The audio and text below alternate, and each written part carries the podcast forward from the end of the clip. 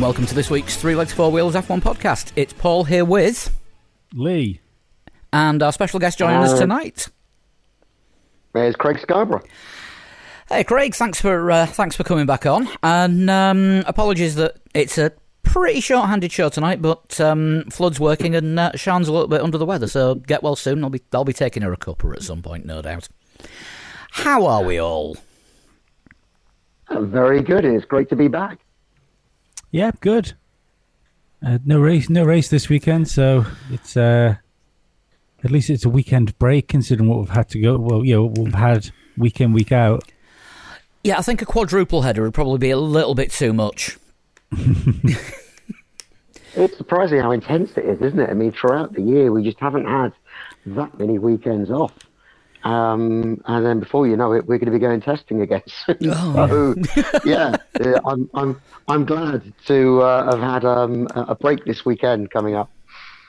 So you managed to get to uh, managed to get to many races this year, Craig, or have you been uh, working remotely, just just like It's 2020? been it's been completely remote again this year, unfortunately. I mean, I've not seen a Formula One car for so long now. Um, I'm beginning to wonder if uh, I'm in the wrong game. uh, but um, yeah, but it's only in bit of the past two races that I could have got into the pit lane anyway. So, from my point of view, there's been no point going to races. You're better off covering them remotely. Um, as I say, we've got testing coming up in February and races next year. So hopefully, I'll get out and see the cars in person uh, and up close uh, a lot more because it really kind of adds to uh, what I can do and what I can understand.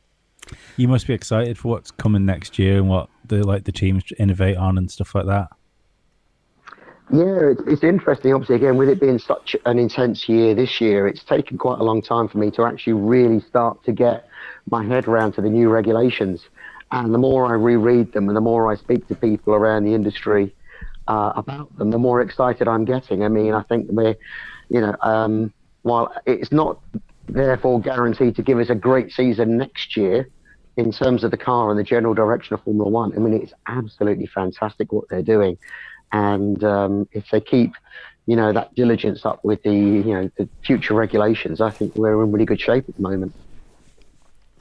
Well, I mean, t- talking of regulations, the one, the ones that, as they are at the moment, um, that that's been getting, it's been getting a little stretched recently. Would you say?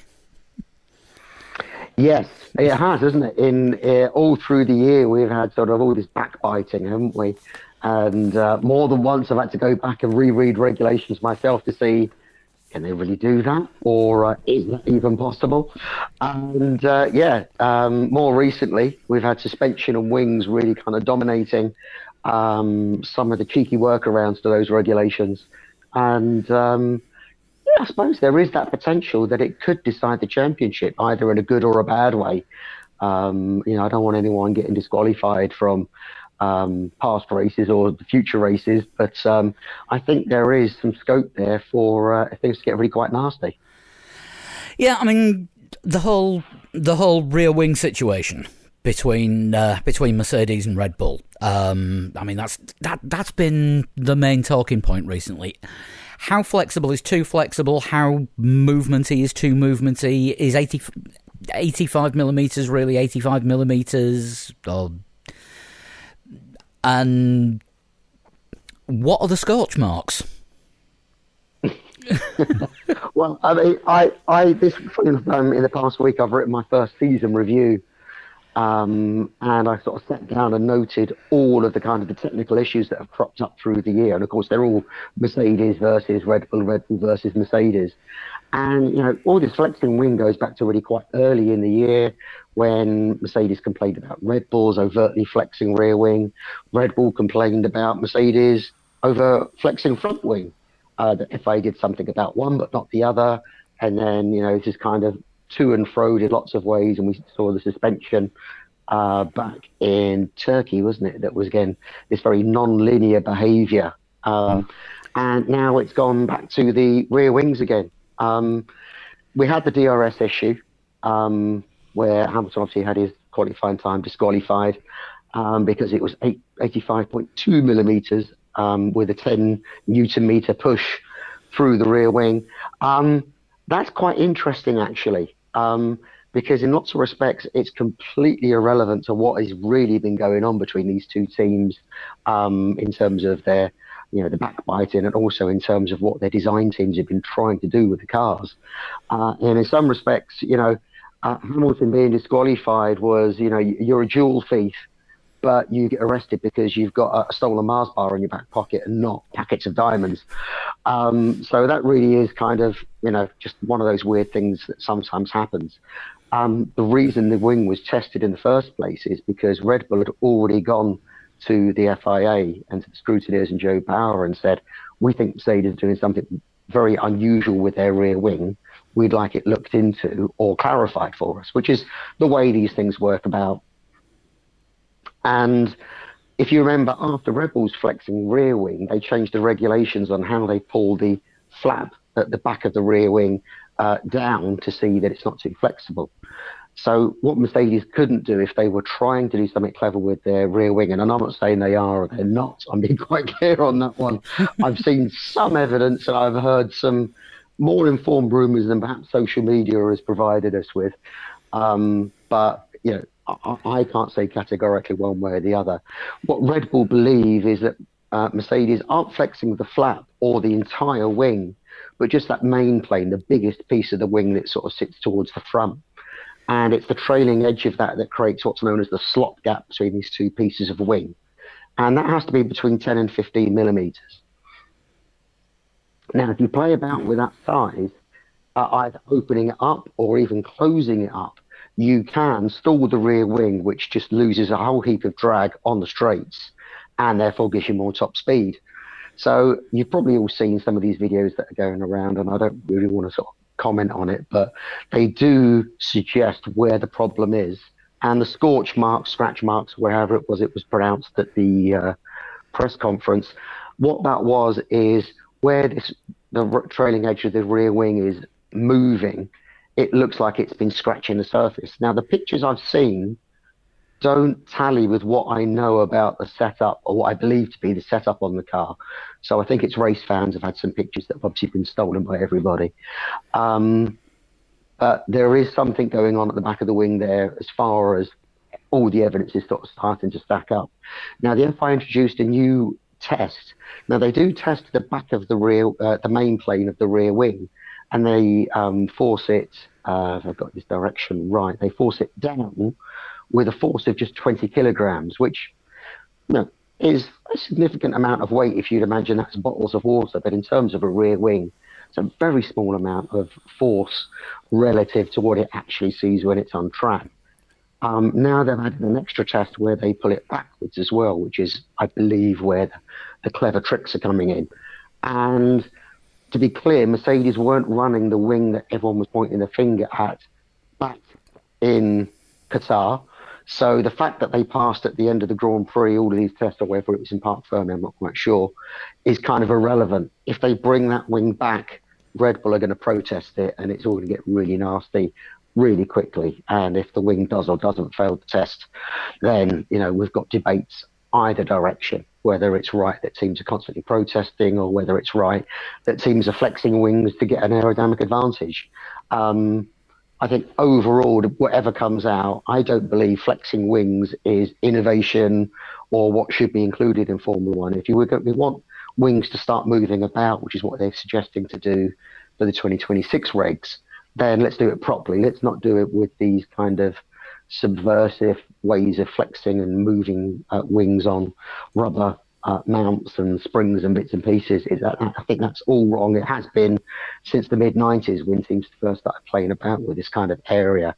So, yeah, I think it's right that it gets clamped down on. It's just a shame that it's kind of blighted the year and it could e- equally blight the uh, run into the uh, end of the championship this year as well.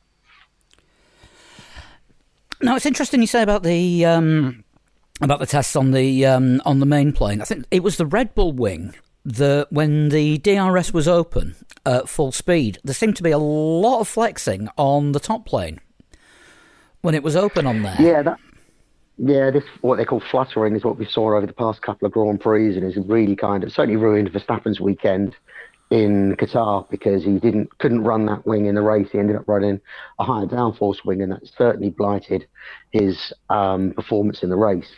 So what that is, that's something slightly different to the flexing that we're talking about with Mercedes or with Red Bull earlier in the year, or indeed with the DRS gap that came up um, uh, in Brazil, wasn't it? What's happening with the Red Bull uh, rear wing is when DRS opens, you've got the airflow still trying to close that flap down, and the weight of that flap is trying to close that flap down, while the hydraulics and the lever mechanism in the DRS pod on the back wing is trying to pull it open. Now, all of these are fighting each other. Almost like a set of springs trying to pull each other um, apart. And if you get anything upset in that equilibrium, whether it be bumps or the fact that the hydraulics is pulling too hard or maybe not hard enough, or there's um, unwanted flexibility, and I'm not talking about this kind of aerodynamic flexibility, but you know, simply mechanical movement in those linkages, it just starts to flap because everything's fighting against each other, and you get this kind of resonance set up. Now, the thing that you need to be clear about is that this isn't something Red Bull have designed it to do. You know, this is un- this is unwanted movement. This flapping is actually bad for performance. At best, it does nothing. At worst, it will in- increase drag when you really don't want drag at all because you've got DRS open. But um, the other question around this is, well, is their rear wing opening at more than 85 millimeters? And from what I can see, I don't believe it is. Um, and the work that they've been doing is to make sure that it doesn't inadvertently go over 85 millimeters and can't subsequently be tested at over 85 millimeters. But their solution during the weekend at Losail was to unbolt that wing and put on a higher downforce wing that didn't have this resonance issue. So, you know, they may have cured it when we get to um, Saudi in a week's time, or it may, you know, uh, be there again. But it's just a, it's one of those aggravating things for Red Bull, and it's a little bit awkward because they're throwing around lots of accusations about rear wings of their rivals. But I don't think there's anything sinister in what we were seeing on the uh, flapping rear wing at the last couple of races. It'd be uh, it'd be pretty brave of Red Bull, wouldn't it, if they were had some sort of trick of their own they were trying to do while accusing Mercedes of something. Well, I mean, well, teams have done that in the past. Um, but I mean, I don't think it's a good idea to cheat by having something that's visibly flapping at 200 miles an hour because it maybe it gives the game away. Yeah. And obviously giving the game away is probably the last thing that any team wants to do when they're trying to steal uh, steal a march on the rivals. Absolutely, and um, you know, at the moment the game is very finely balanced as we go into these final two races, isn't it? I mean, it's uh, you know absolutely on a knife edge. Oh, we've not we've not had a championship like this for ages, where um, where it's been that close coming up to the end of the season that we still we still don't know who's going to win. Mainly because Lewis Hamilton keeps winning championships in Mexico. Yeah, I mean that is um, you know rather dull for us fans, but um, it's I think it's not just that we're going to the last race, but it's also because it's between two very different teams, two very different drivers, um, lots of different circuits, brand new circuits, modified circuits being thrown at us, and it's just yeah, completely unpredictable. Um, which is just making it absolutely so fascinating for everyone. And I think Formula One has been on a bit of a a buzz over the past few years, and uh, you know you can put it down to this drive to survive sort of phenomenon. But um, certainly, I think you know Formula One seems to be grabbing more headlines than it has done for uh, quite some time, and I think that's great for the sport and just shows that you know we are putting on um, a bit of a performance at the moment. I think what makes this different with uh, Lewis and Max is because we've seen sort of tight championships before and championships that go down to the last race but I can't remember watching a championship where the two title contenders in two different cars were together so much. You know, like together next to each other on the grid. Sometimes even when they've had a bad qualifying, they've been next to each other. Then to have your two main championship rivals going out together pretty much every weekend and fighting for victories is great. Yeah, I mean, it's almost unheard of. You know, often you would get a three way fight because one car maybe is better and you get them both drivers. But mm. Hamilton and Verstappen have been, you know, head and shoulders above everybody else um, all year, and they've been because they're head and shoulders, they're neck and neck. I can throw loads of metaphors uh, at you on this one. Um, and, you know, I mean, I think the car packages are almost, I mean, you can't pick them apart. And, you know, the teams have at different stages of development on the chassis, on the power unit, on their understanding of the tyres. And that's to and fro, but not by any great margin at any point in the year. And um, yeah, I think it will be sad in a couple of weeks that someone is going to be described as the loser. Mm. Um, and uh, yeah, he doesn't seem to kind of fit with the um, you know the performance we've had all year because you know people are going to say who had the better car, and I don't think you can say there is a, a better car between them throughout the year. Um, if you look at it all on balance, they literally are absolutely equal. Yeah, uh, because it, I mean, it, ha- it has seemed this year that um, like we were, we were, talking about before we started, that circuits where you'd expect the Mercedes to be the um, to be the dominant car hasn't been, and likewise with Red Bull. So I mean that that just shows how absolutely close they are.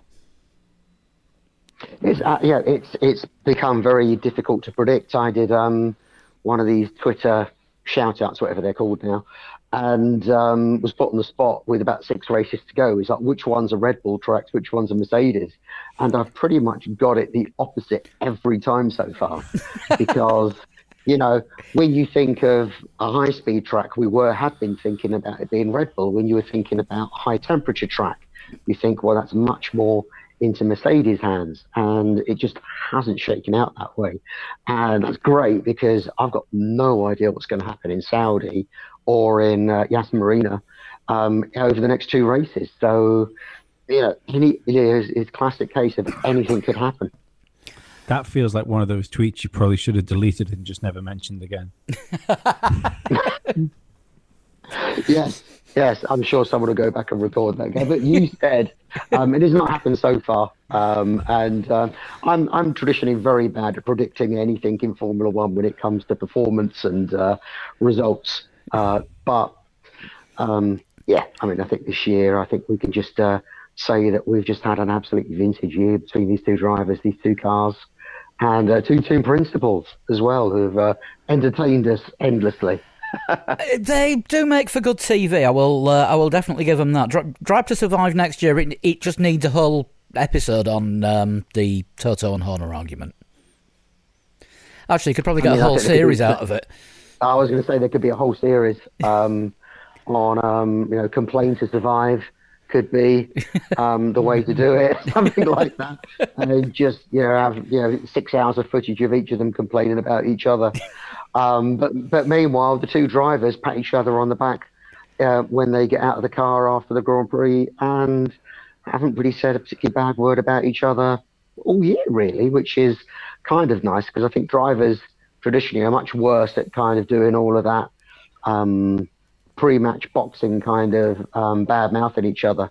Um, and this year it's been a lot more respectful, which I've, I've really quite enjoyed. Yeah, we're not getting the um, we're not getting the arguments in the media pen of um, of old. Of course, the uh, the classic K Mag and Hulk suck my balls. That was yeah. No, we don't want any more. We don't want any more of that. Definitely not. No. Um, right, we'll do our do our sort of look back on the last race with with a little bit of a difference. We'll um, we'll go sort of last to first, but um, Craig, if this is all right with you, we'll sort of talk about the about the um, about the cars and where they've been this year. Mm-hmm. Um, okay. So um, we'll we'll start off with we'll start off with Haas, um, Schumacher sixteenth and Mazepin eighteenth in a car that they said they weren't going to develop, and it looks like they've kept to the word. Would you say? Um, they have absolutely kept to their word. I mean, that car is barely changed from 2020, let alone uh, from the early season. And um, you know, it it, it kind of goes against the grain for me that you know teams should be developing their car throughout the year, but you have to kind of tip your hat to them that they've had the um, the, uh, the, the, the will to actually say, look, we're just not going to do anything, and um, you know that's that's been really tough for the two rookie drivers You know, the car has been awful. It's got a propensity to throw its rear end off the circuit. If anything happens going in on the way into a corner, and it's made life very difficult. Um, obviously, Mazepin, uh, he had a, a, really tough weekend this weekend at Losail because he went off, damaged his monocoque, and that was his good monocoque and he's had to go back to his old one, which was the bad one that he said wasn't working so well for him. So, um, and then you know they're not going to build a new one at this stage of the year. So, yeah, it's been a really tough year. Um, you know, I think Nikita's had a, a really bad press from everybody. He's had a tough year with the car. Um, I, on the other hand, I don't think Mick has shone in the way that perhaps mm, some of us may have expected you know, I mean, you could say that he is, you know, certainly uh, beaten uh, Mazepin hands down, but it's not been a, any level of domination, and there hasn't been those moments of wow, you know, incredible driving that I think some of us were maybe secretly willing him to have. Um, but yeah, you know, last weekend was a kind of a classic example, really. You know, it's just kind of whatever can go wrong goes wrong and you know the best you end up with is 16th when there was a few retirements. It's uh, you know really disappointing, but fingers crossed for Haas 2022, and you know this year, almost two years of um, development celibacy, call it that.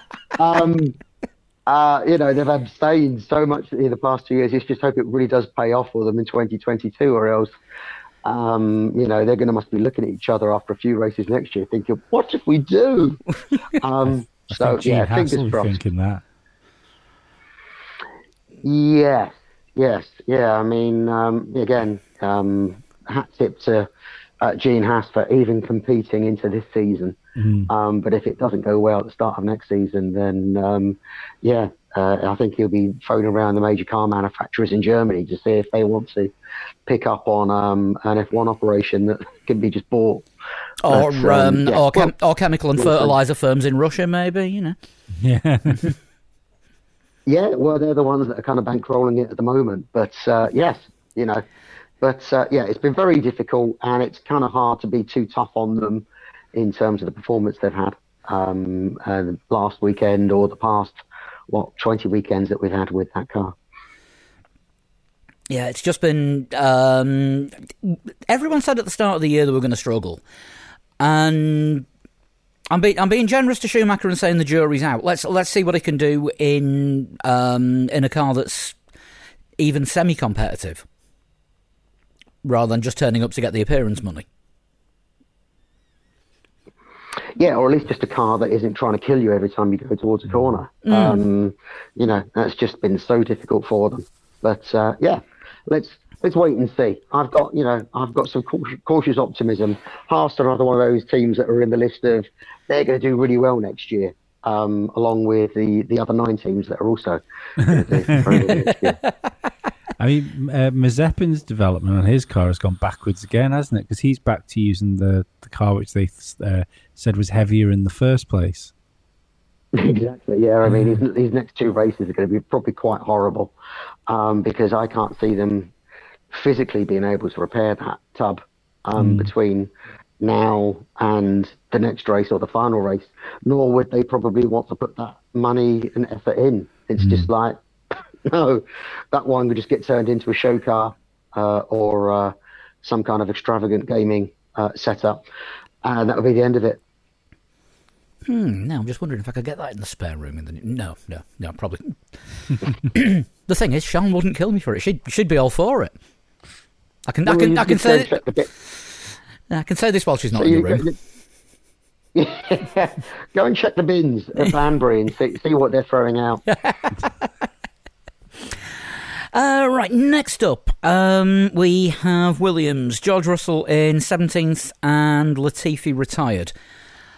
Victims of the um, left uh, left punctures. Both of them. Yes. Um, you know, I mean, when Pirelli say that all of the quickest ways to run the race uh, are two stoppers, and that you should be really careful with the mileage for fear of wearing these tyres out on what is a high tyre a high energy circuit, high tire attrition circuit, and then you go and try and do one stops or, or long stints. Um, the inevitable happens, doesn't it? Uh, especially if you're pushing hard, you use the curbs, you're going to get blowouts. And Williams suffered with that. And, um, you know, it's Williams seem to have kind of taken a dive, haven't they, in this kind of last third of the season? Um, you know, they're not kind of shining as they were early season, mid season. And um, you kind of wonder where, where the shine has kind of gone off that because, you know, I don't think the teams that they're fighting against are, you know, have picked up their pace or development curve at all. You know, they're on the same kind of decline as everybody in terms of they're not doing anything to the cars. So I thought Williams' you know, lack of performance in the past few races is um, uh, a little bit disturbing in some respects. It's like, why would that be happening? Why aren't they, you know, getting closer and closer to that midfield rather than starting to drift back away from it? I mean, could could it be that the pretty much guaranteed eighth place in the constructors, and the two teams below don't have a hope in hell of catching them. So just concentrate fully on next year's car now, and this year's car's done it, done its work, and effectively it's on its farewell tour. Yeah, I see your point, but what, what you what you have is all the work on next year's car is being done by the design office and the aero team, and they don't get they haven't been involved in this year's car for Williams since their big update, which was ooh, Baku time. I think was the last time we saw big updates. Might have been something Russia. I can't quite remember now. Um, the people that have been running the car all year and continue to run it are the race engineering team. And while they will have influence and be looking at you know the sim and everything for next year, you know, their, their, attention really isn't dragged into 2022 yet until the season's really over. Their job is to get most out of this car. And once they kind of got to that fairly comfortable position mid-season that they were clearly eighth then why not? You know, I think they were making noises, weren't they, about, well, now we've got that done. We've got podium, we've got eighth secure, we can go and take some risks. And you're not seeing that. If anything, they're kind of going backwards and playing it safe and not making those those kind of moves. So, yeah, it is a, it's a bit confusing that, you know, that they aren't able to drag a bit more performance out of there and kind of hustle the teams in front and try and grab some headlines by doing something – you know, quite aggressive. And I don't think running super long stints in a two stop race um, uh, is the right sort of aggressive. So, yeah, you know, um, I, I, I, I really would like to be a fly on the wall at Williams and understand what's happening there at the moment. I mean, it's it's a confusing time at Williams anyway, because I mean, it's it's the first full year of the Dorilton ownership. Mm-hmm. And they're still sort of dealing with the le- with the legacy of what is 90 95% of last year's car which um, was a was a brick effectively. With no uh, yes. Which you know they, they, weren't able to um, they weren't able to develop because they didn't they didn't have you know the the funds or probably the staff at most of the points. And you know maybe maybe the um, run out of lipstick to put on the pig now and you know, they're just, just sort of given up on this year because they've done better than was expected?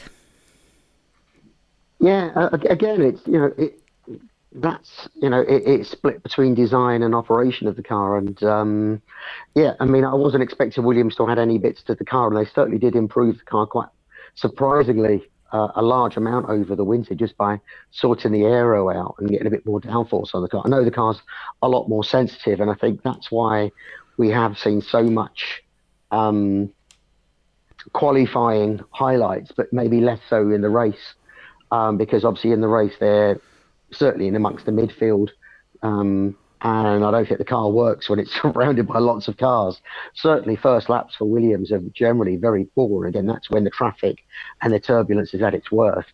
Um, so, yeah, you know, I mean, again, I think Williams could have, with strategy and some engineering, got more out of the car, or at least maintained the gap to the the rest of the midfield. But um, I sort of keep going back to, I think they're kind of slipping away from it rather than getting closer. I guess we'll we'll see how this all pans out, and we keep saying this again next year. new cars, new regs, new well, partially new Drive, lineup. Driver for Williams. Yeah, You've got Albon, haven't they?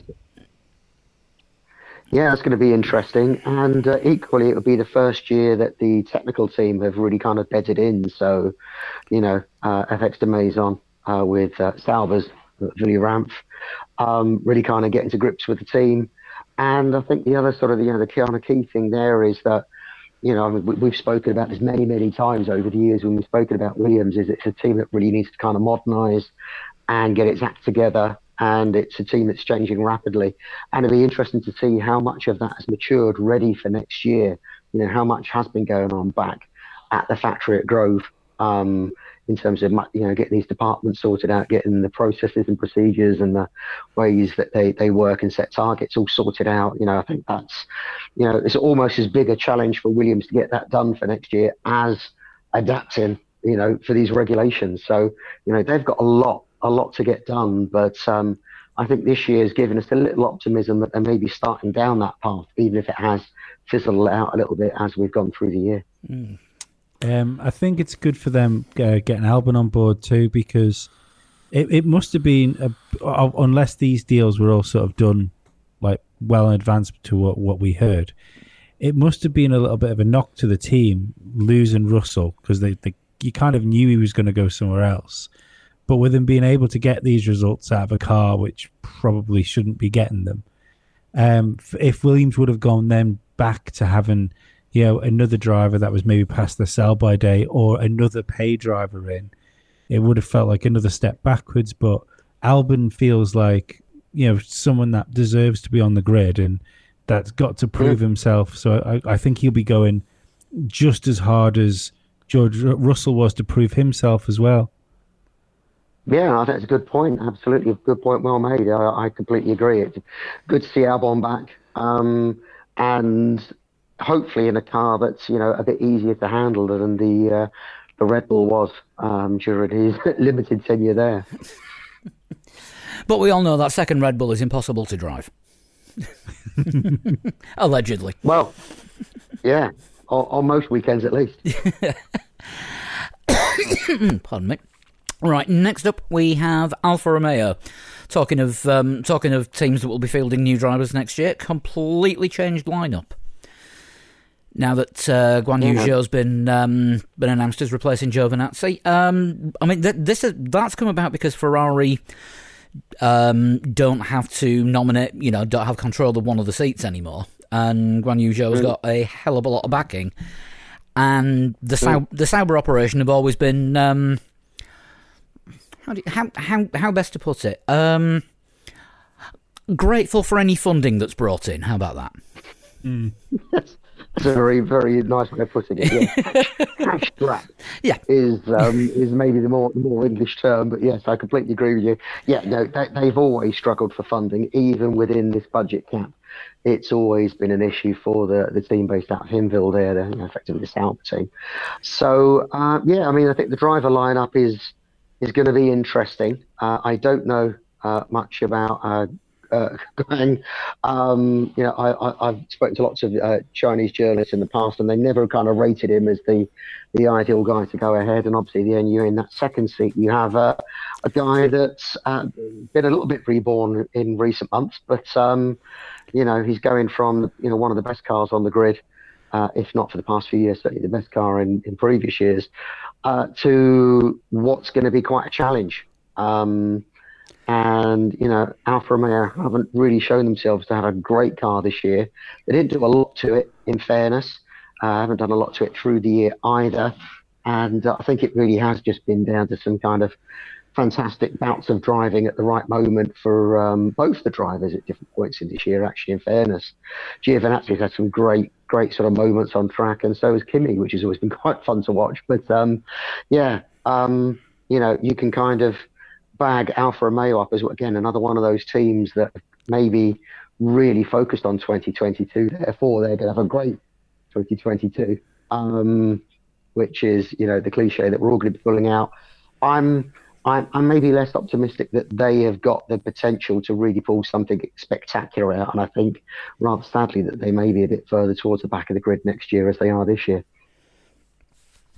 Yeah, I mean it's it's been a it's been a bit of a non-year for him. Um, the the way that I've seen because like you said, the, the car doesn't seem to have come on a great deal. And no. I think that you know both both drivers have been struggling with it at various points of the season. And again, I mean, Lee, you've never been Giovinazzi's biggest fan, have you? Let's be honest. Uh, he's just he, he, he never seems to me like he really fitted. He he seems like a driver that maybe should have drifted in and out of Formula One quite quickly. He seems to. He feels like he's outstayed his welcome.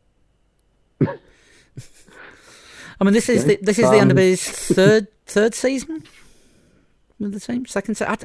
You see, this this is this is how much he sort of shows up on the radar. This is mm. this is why for every race we have the Antonio Giovinazzi Participation Award for drivers that were apparently there. yeah. yeah, I mean, I think you could say that about the entire Alfa Romeo team. Uh, unfortunately, over the past few years, you know, they they're, they're a little bit like Williams. They did work over the winter uh, again with a new um, technical head at Jan Monchaux, who came from Toyota in their WEC team. So, um, and previously in, in, Formula One as well. Um, and yeah, I mean, you can see how they made improvements and you can see that there's the potential in the background for them to improve. Um, I think the fact that they were trying to sell out to Penske through the year maybe suggests that things aren't as great there as, um, you know, maybe we'd love to believe.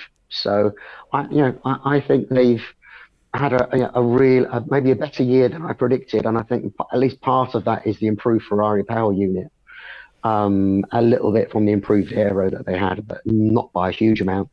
So yeah, you know, this year they really have been quite anonymous, and um, you know, it's quite easy to kind of forget them when you you run through the list of teams that are participating, and um, you know, the fact that they are ahead of um, Haas, you know, it's not a lot to shout about, really, is it? Not really. No, no, not not not massively. I mean, going back to when we first started doing this in 2015, we used to call them anonymous Sauber every week. Mm. yeah, absolutely. And I think some of their, um, in terms of positional um, results, uh, was actually obtained by um, Kubica, wasn't it? I think he he ended, up having more results than um, uh, than Haas have had, which is rather peculiar in a year like this year with the pandemic and uh, Kimi being off. But uh, yeah, no, I mean, I think it's a year to forget um, for the back end of the grid this year. I think all these three teams really just want to kind of write it off uh, uh, and, and, look forward to next year. But you know, you, you, you do have to wonder how much they can truly jump. Um, from their position where they're at at the moment. You know, they've got a lot to do with some teams that are really on top of their game in terms of understanding the cars, understanding how to develop quickly. So I think even if any of these three teams came up with something really cool uh, and found some performance, I think it would very soon be eradicated by the, the top teams, either copying them or just out developing them in their own areas. I mean that that's that's the thing with F1 development. It is so hard to stay ahead of the game um, consistently. Mm. Because you know you you will always get caught up. Um, maybe the budget cap's going to even this out because it just it used to be a case of a team comes up with something completely innovative, and usually Ferrari, but one of the other bigger teams throws an absolute ton of money into um, doing doing something even better because it was something that they maybe hadn't thought of before. Yeah, I mean, I think that is that's very much the case. You know, the uh, big three four teams uh, could quite quickly, even with the, the budget cap and the uh, and wind tunnel CFD restrictions, you know, catch up in a really short space of time uh, if something really clever does kind of crop up. So, um, yeah, you know, it, does kind of sound quite depressing to say it out loud, but um, you know, that is Formula One. That's where we're at, and um, this kind of leveling agenda that Formula One is uh, pursuing at the moment is going to take a few years to really kind of cut in when you do get those big teams, you know, really not wanting to, um, you know, put loads of new parts on the car because they all go into the budget um, cap. And uh, I think, you know, equally, maybe for some of these bottom three teams this year, you know, they don't want to be put in. Certainly, if any of them had a big crash at Saudi, they wouldn't want to be uh, making lots of new parts to go to Abu Dhabi. And I think we could find some cars in um, Abu Dhabi with a, a, really odd mix of parts on their cars, um, of bits that really shouldn't be on there because they're, you know, an older design uh, or higher mileage. It's uh, a slightly odd uh, situation. I think we find ourselves in as we come to the year for the first year that we've had this uh, budget cap. Yeah, you'd be able to tell who's struggling if anyone turns up on the grid in Abu Dhabi with a Monza front wing and a Monaco rear wing. Yeah, uh, or maybe last year's um, painted bodywork.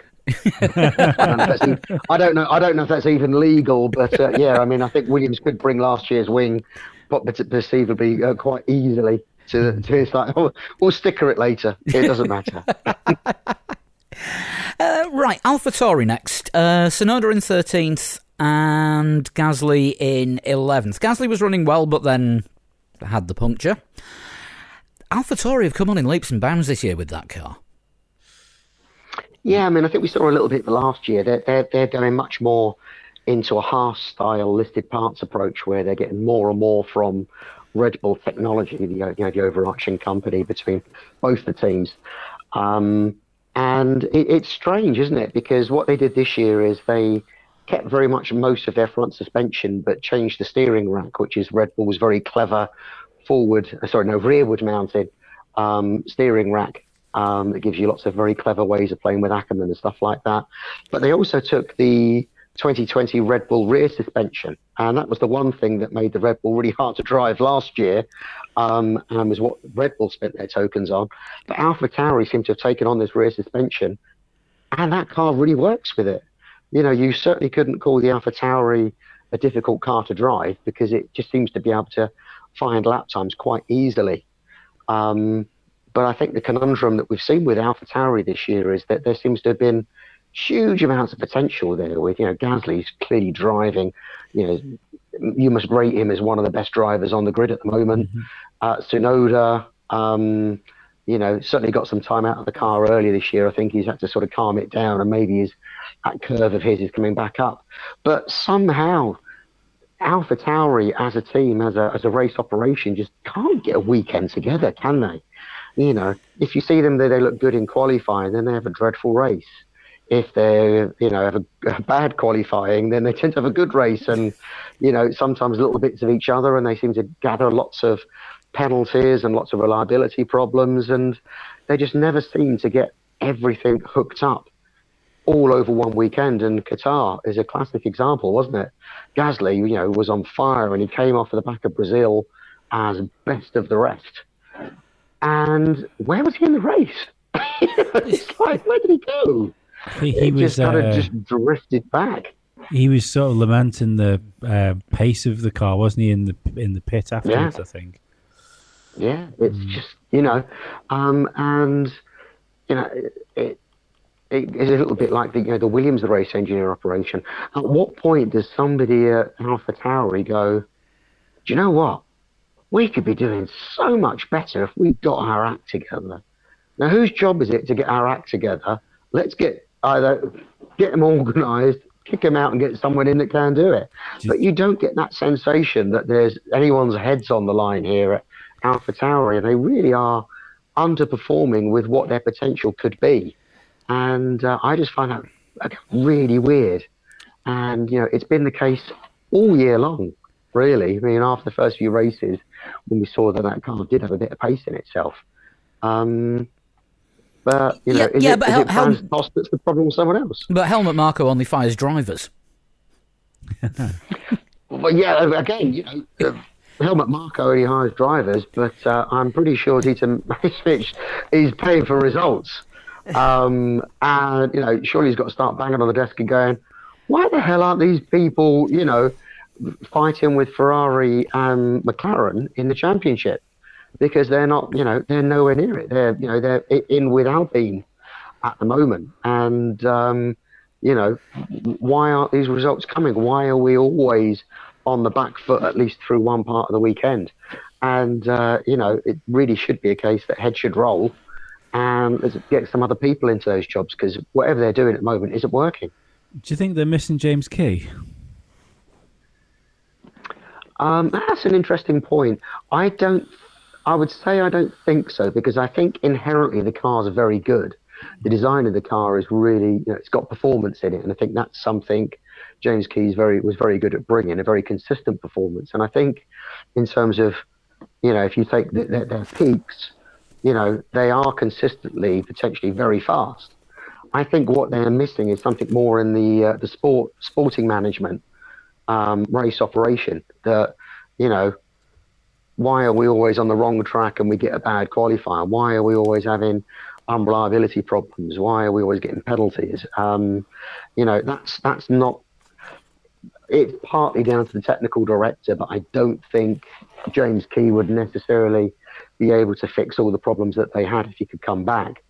Um, I think it, um, I'm not quite sure that, that, that, what the management are at uh, Alpha Tour. It's not my my strong point, but um, yeah, I mean, I think you know, the sporting manager or Franz Tost or something needs to needs to get sorted there, um, or else they really are just kind of throwing money away and letting other teams, you know, get the um, get the, the TV time uh, when it should be their uh, their t-shirts getting the uh, the airtime. It is strange, isn't it? I've I've always thought this with uh, uh, Toro Rosso now, Alpha Tauri. When you look at where Red Bull are, you just think to yourself, well, why aren't uh, them just behind Red Bull? You know, I know there's only so much they can legally swap between teams, but I mean, let's be honest, there's obviously information that goes back and forwards from those teams that might maybe shouldn't do. But yeah, I just I just don't understand it. Yeah, you know, and you, would have thought Red Bull would want to do something, but um, we will uh, we'll see. Um, but you know, going into next year, they'll probably take all of the 2022 listed parts from Red Bull. Um, will be very much a, a kind of a um, a red Haas mm. um, setup there, um, which again, you know, bodes really well. They should have a really strong year in 2022. um, uh, and you know, I mean, I don't think the that the Honda engine is going to slip, uh, have its crown slip in 2022 either. So, um, you know, there's every reason that they should be hassling um, Ferrari and McLaren at the very least. Um, and if not, you know, maybe being in front of them. But for whatever it is, mm, you know, it's not happening. Mm. We'll move on to uh, actually move on to McLaren next. Um, Danny Ric was twelfth, and Lando was ninth. Um, a lot of questions before the race about have McLaren been bought by uh, Audi, which, as it turned out, yeah. no. There was some there was some very careful wording in some of those announcements, wasn't there? Yes. there was a lot more. There was a lot more that wasn't said um, than, than was said. Um, I think there is still potential there. You know, McLaren being a effectively customer team to Mercedes engine can't be a strong position for them. Um, looking forwards, if you look at all of the you know the people that McLaren have put in there under Andrea, Andrea Seidl, um, there's there is a Germanic flavour going on there. It wouldn't surprise me if there is possibly a kind of a low key partnership to kick things off. Um, and much like Audi did in Formula E with the uh, was it the ABT team, wasn't it? It was named there. Yeah. So yeah, so I think I think something could happen there. Um, but uh, yeah, that's that's still a little way off. But um, I wouldn't be surprised if we did hear something um, bubbling up over the next few years as we get towards those next uh, engine regulations in a couple of years' time. Um, so keep an eye on that. But McLaren really have blossomed this year. I mean, it's been, you know, after all these years, we were kind of talking through the, the, the, the early Honda years and saying how terrible it is that McLaren on the back row and are just nowhere to being in a position where they've won a race um, in pretty fair conditions, I think. You know, maybe a little bit fortuitous, but, you know, you know that, that, that's what you need sometimes a little bit. Um, but really, they, you know, certainly for the first two thirds of the year, they have been the best of the rest. Um, and you know, despite Ricciardo taking his time to kind of get to know the car, I think he's kind of a lot more on top of it now in the past handful of races than he had been early this year. I think that's cost them in the constructors' championship, sadly. Um, and yeah, I mean, again, it bodes so well for them that they just seem to be really on top of every aspect of their game, and they just need a kind of a little bit in every area to make that big step to being, you know, regular podium finishers and giving Mercedes and Red Bull um, some hassle. Definitely. I mean, I mean, the thing that's surprised me the most this season is McLaren, with two races left, are still the only team to have a one-two. Yeah, strange, isn't it? Kind of how does that how does that work? But um, yeah. Um, but then again, I suppose when you look at the what we were saying earlier, that it's been very much a, a Max versus Lewis championship, uh, very much an A driver versus wingman driver. Um, probably explains why that's been the case. Um, and it was very much a weekend where um, the A drivers looked after themselves and the B drivers just weren't really in the running. So, yeah, you know, fair play to McLaren. They'd had a few good weekends. Um, but certainly, I think, you know, since then, sadly, for McLaren at least, is Ferrari have kind of come on and are kind of racking the points up a little bit at the moment. You know, even if maybe I think they did underperform a little bit in um, in Qatar. Yeah, just um, just looking at it since McLaren got the one two. Um, yeah, they've been, they've been kind of anonymous, anonymously mid to low points, and they've only had one double points finish since then. Where, yeah, whereas Ferrari have only missed out on the points with one car in one race. Yeah, exactly. Um, I'm having to look. I'm having to look uh, this up. If we if we had virtual statman on call, they'd have been able to sort of spin that off within seconds. I think some. I know there's a uh, there is a stat that they've got about 40 more points than McLaren in the last um, batch of races or something like that. I can never remember figures like that. But uh, yeah, Ferrari certainly have been at the top of their game with kind of Gasly, you know, uh, getting in and amongst them a little bit, uh, and Alonso uh, last weekend. um, but uh, yeah, it's um, you know it's strange. Um, you know, I know Losail was a difficult weekend for them. You know, they, they did have better pace in qualifying, but uh, Danny Ric had his fuel um, meter problems um, that kind of scuppered his race. And uh, again, there was the uh, tyre issues for, for Norris as well. So, you know, they kind of lost out um, what could potentially have been a much better weekend for them. But uh, you know, I think the uh, the run of form is certainly against them when you compare them to Ferrari at the moment. Yeah, I mean, McLaren seem to be one of those teams that have binary weeks. you know, what one driver does well, the other has a mare. I mean, it's it's mainly been it's mainly been Lando having the good week and Danny having the bad mm-hmm. one, but there's been there's been very there's been more weeks than not where it's just been all one driver. Yeah, that's the that's the case, and they also seem to really struggle to get up to speed over Friday. And quite often, when I look at the times at the end of a session on a Friday, and you think, right, where are the McLarens? Where, where, where? Going down, down, down. Oh God, they're down there. You know, kind of banging around the sort of the you know just above the um, uh, top tenth or the uh, just under the top ten. And you think, hmm, we thought they'd do. Obviously, they they bounce back much better through FP3 and quali, and obviously therefore the race. But um, yeah, you know, um, it's um, it's a shame because I think you know certainly from when you look, on balance, you thought for uh, McLaren could have you know kept P3 this year for the second year running, which would have been you know um, yeah, fantastic for them. Um, but it's now looking maybe less likely that they'll get, do that, and uh, Ferrari will kind of get their bounce back after their bad year last year. Yeah, it is a shame because, like uh, like I said before, I think if Ricciardo could have got on board a little bit quicker, they'd have probably already cemented enough points to have kept that.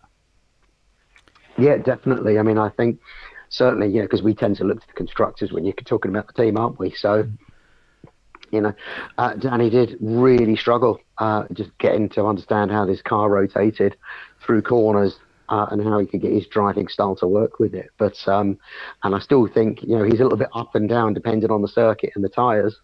But um, you know he's, he's, he's has improved, and from what he's been saying is that he is gelling very well with the 2022 car at the moment in the simulator. So again, you know that, that that gives us some hope that there will be a you know properly competitive two car team throughout 22 with them. After 2022 car's good in the sim, I'm going to have to get on rFactor 2 when they release it for that. Apparently, rFactor 2 is um, based on the software that a lot of teams use for their sims. So I, I, I know nothing. Yeah. I know nothing. I'm, cra- I'm, yeah. cra- I'm crap at sim racing. Doesn't stop me. yes. Doesn't stop me doing it, but I'm not any good at it. No.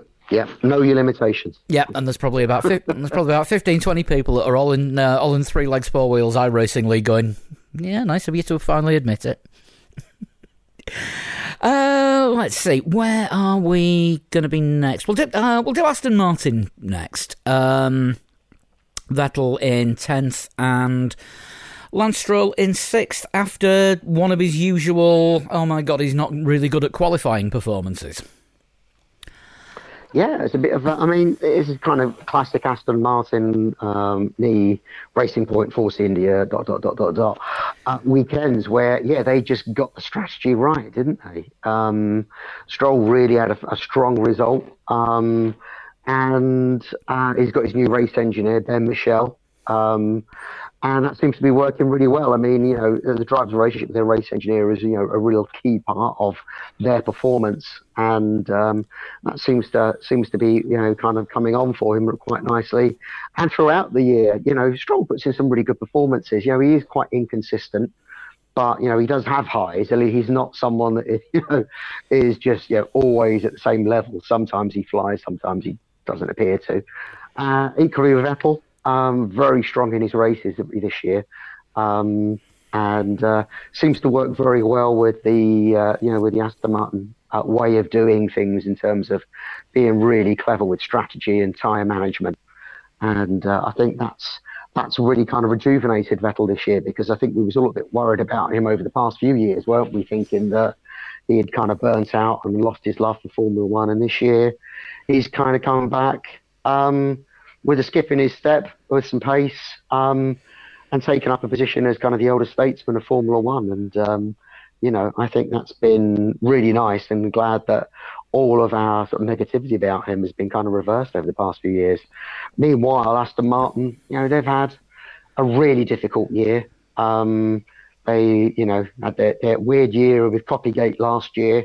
They've had to kind of adapt a car that they didn't really understand uh, last year into a new car, um, which must have been a far bigger task for Aston Martin than anyone else. Plus, the regulations, if we believe them, uh, were worded against the uh, low rake, long wheelbase cars. I'm still a little bit jury out on that one, but certainly yeah, performance was hurt over the winter, and they seem to kind of well, got to be happy to get to a certain level of performance, and then they just cut off this year, didn't they, in terms of development?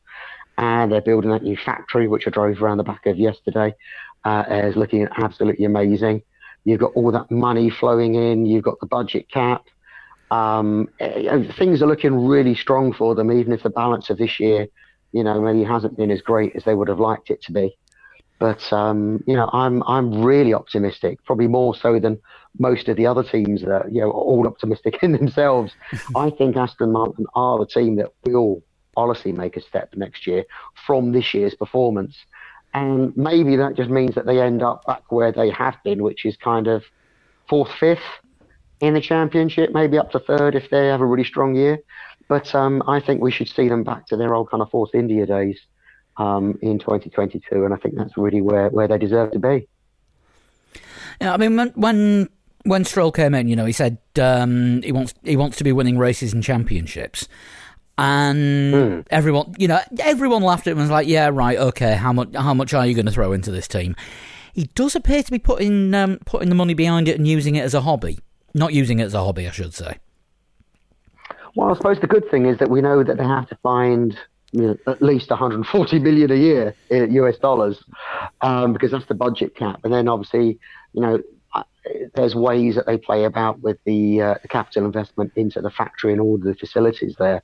So I'm not quite sure how that all works out. But yeah, you know, Stroll uh, Senior, I listened to the um, uh, Formula One podcast where he was talking, and um, you can see that he's treating this as his kind of big gig at the moment. And he's, you know, he's finding the money from somewhere, whether it's his pocket or other people's, I don't know. But um, yeah, he seems to be he's got his head screwed on how he's approaching this. He's knows he can't simply can't throw money at it.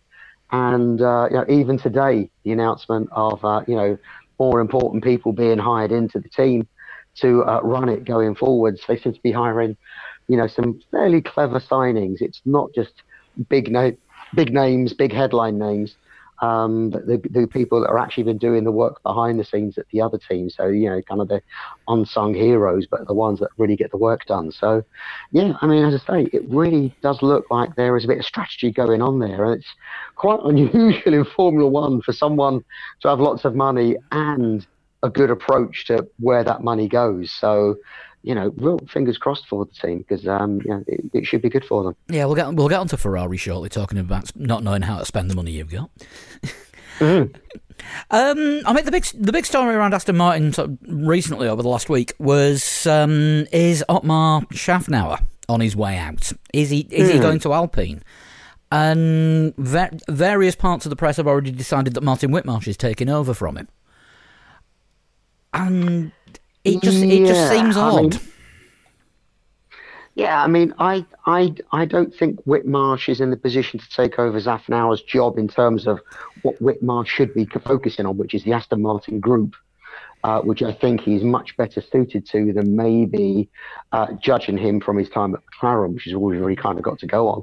Uh, I don't think he's necessarily an ideal team principal um, or you know uh, sporting manager uh, for a team. Um, yeah, I've I've heard lots of rumours, both the stuff that's been in the press recently and obviously whispers throughout the year that Szafnauer could be on his way out there, which is strange because he's kind of the one that's been pulling all the strings to get this all happening in the first place, and it would be strange that somehow he's shoved out of something that's of his own making.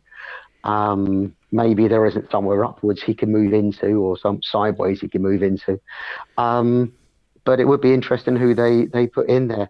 And I, again, as much as they've been hiring some very good people, there's always that fear that they messed up the, the recipe of the secret sauce that that team have had for so many years because so many people in that team have been there for so long and have really got how to go racing worked out that you don't want to kind of put mess up the balance of that too much by you know shifting people about. Um, so we just kind of keep an eye on that side of things. But um, yeah, I think there are more hirings and firings to happen there at that team um, over the coming months. There's going to be a lot to keep an eye on over the winter. We we thought we were going to get a nice quiet winter break. It's not going to happen, is it?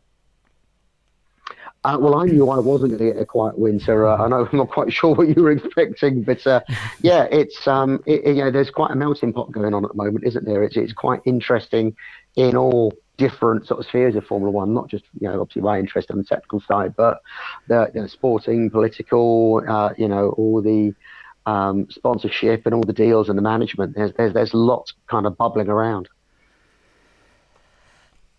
Yeah. Ah, right. Okay. Yes. Man- management deals, sponsorship, and money. Ferrari next. while we're, while we're on the politics, um, seventh for Carlos, eight for um, eight for Charles. Um, another victim of uh, a broken chassis on the curbs, I do believe.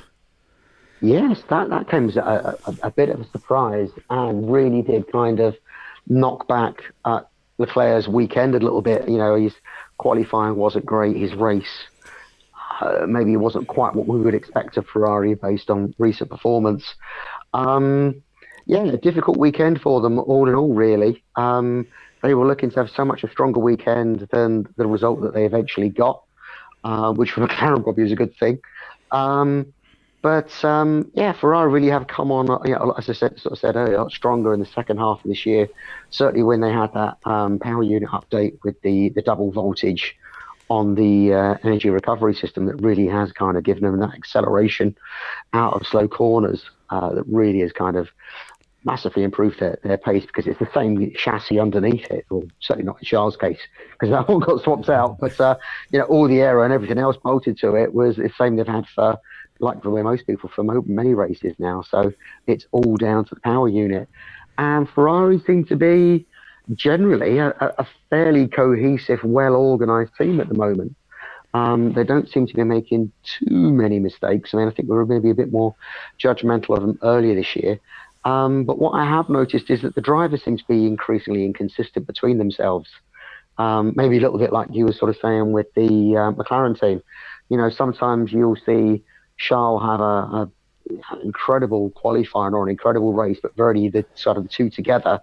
And rarely it would be uh, Carlos having, you know, a stellar weekend overall. I mean, I'm finding Charles increasingly more inconsistent than, than Carlos is, which um, is maybe not what you would have expected going into the season. Certainly, Carlos has really settled very well into the way of uh, Ferrari working. Uh, it's really working out very well for however he's tackling his season. So, um, yeah, um, you wonder whether Ferrari will break out into more kind of peace and unity next year, or break down into um, you know different different groups facing off against each other. It's um, it's Ferrari. It's Ferrari. It could it could go either way. Yeah, I mean, I think certainly we've seen seen the car, the team operating a little bit better um, as Binotto has been a, maybe a little bit more hands off over these recent races as team principal, and I think that actually shows that he was spreading himself a bit too thin, being both a technical guy, um, the head of the team principal, plus all the other kind of, you know, um, boardroom level things that and media level things that the uh, boss of Ferrari needs to kind of cope with.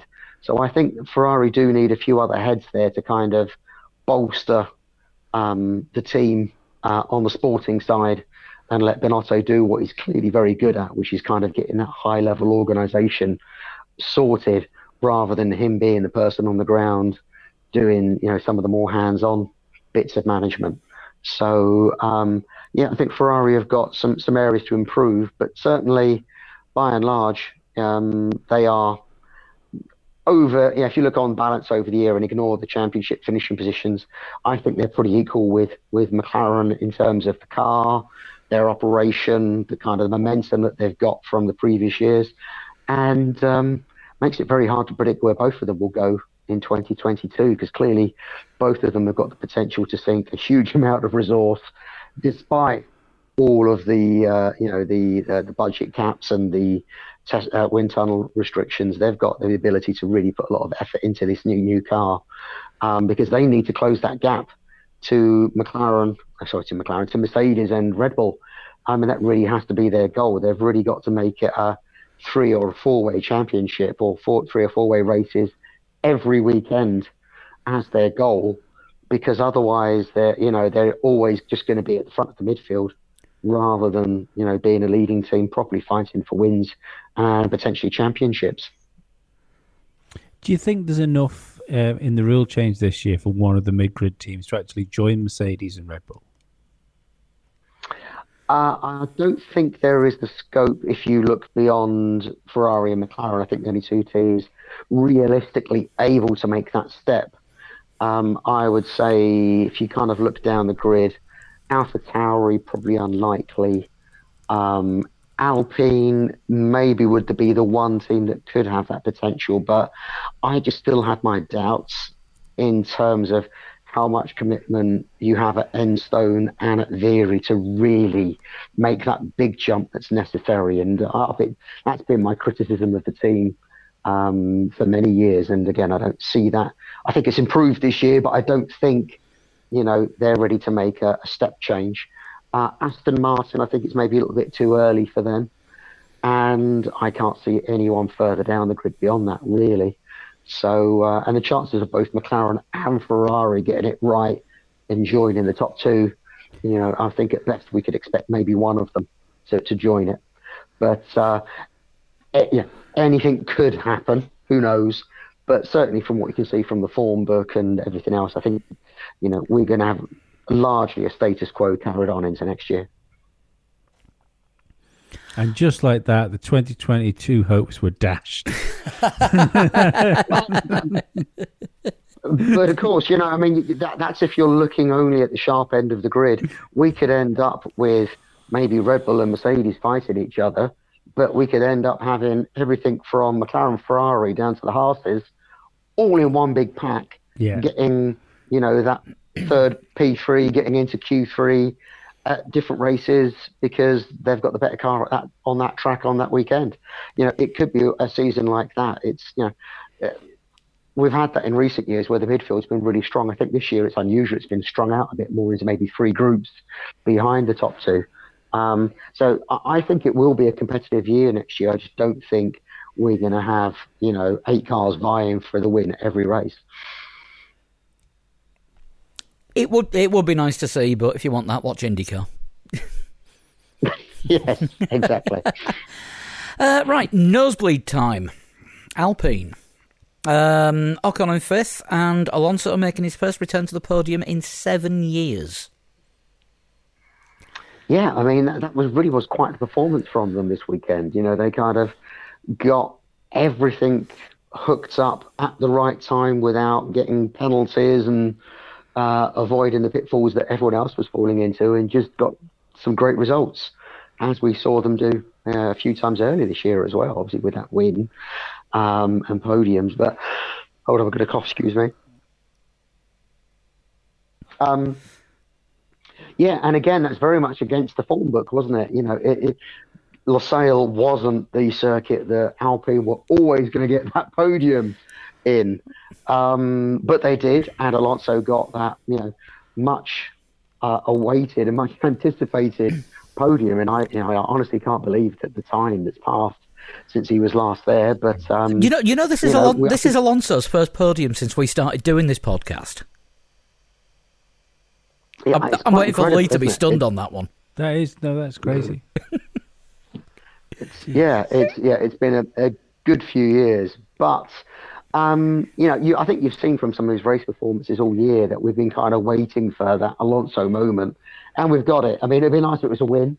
It would have been nice if he was P1 at turn one, but uh, yeah, we'll take P3. That's good.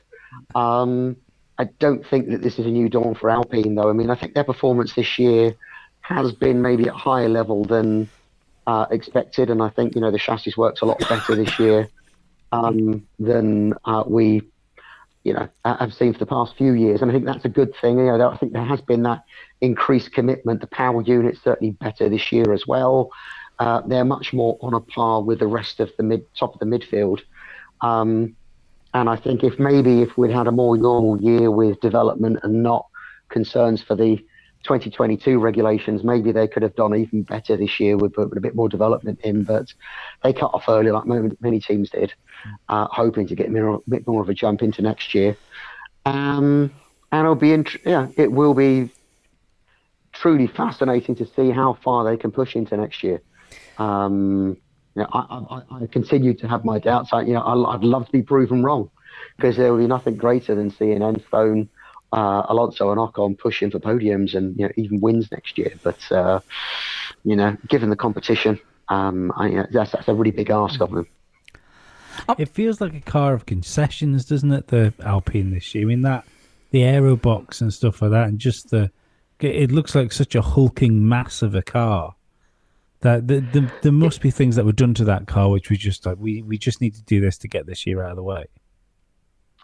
Um, I mean, I think the car is very uh, counterintuitive when you come to looking at a car and try and work out what makes it look fast, because the things that are right in your face, uh, like you know the, the, the big engine cover, um, tend to be one of those things that you go, you point at it because it's really obvious. Mm. Obviously, that was designed and it gives them performance because it's taking away the side pod volume, which is far more important for getting the diffuser and the floor to work.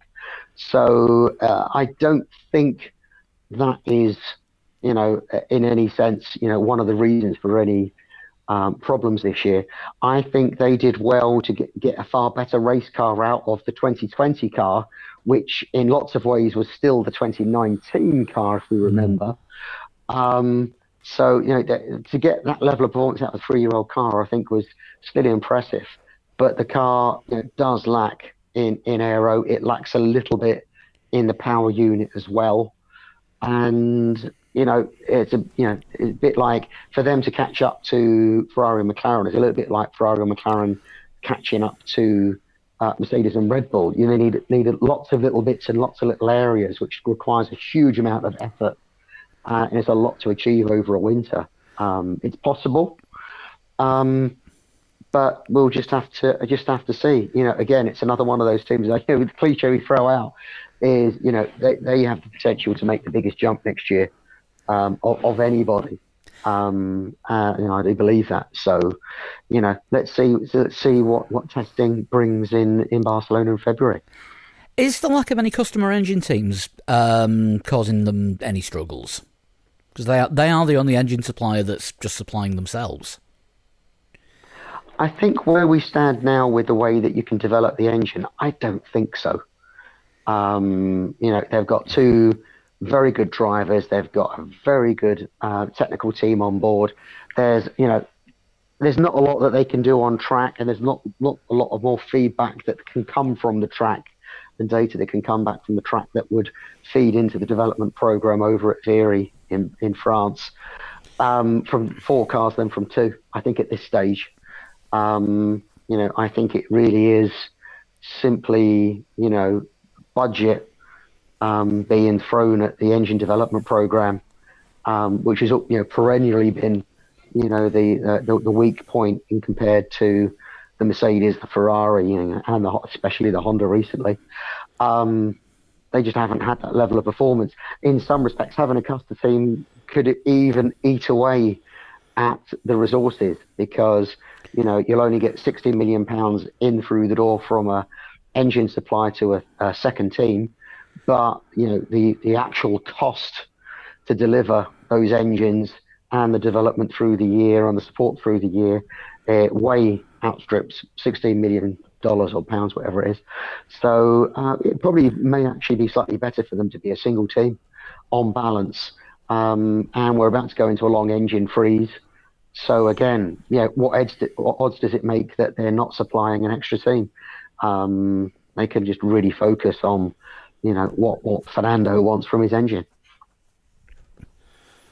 I never, never thought of it. Uh, never thought of it that way. I was, I was purely, um, purely mm. things. Uh, you know, are they, are they losing out on uh, on data and track time? But yeah, when when when you put it that way, that, that you know that makes perfect sense. Mm. Um, yeah, you got to remember these these engines are eight years old now. You know, there's the the, the development curve while it's still going up has, has flattened off significantly. So you know, I'm sure they know what they could do to the engine if they really had the money and uh, resources to do it. So, yeah, I guess. Uh, right. So that leaves um, the top two teams, which we usually do all at once, and as it's a complete arms race between the pair of them, um, probably worth looking at the whole the whole thing. Um, Red Bull came out of this slightly better with uh, two cars finishing fourth and second. Mm. Um, Hamilton, of course, taking the win, and Bottas was the first DNF did they actually say what happened to his car? Because it was just one minute he's got a puncture they, and then he's retiring. No, I, I listened to their again their fantastic YouTube debriefs, which they've done all this year. Which I, you know, I, I can be critical of, of both these teams, but I can be critical of Mercedes sometimes.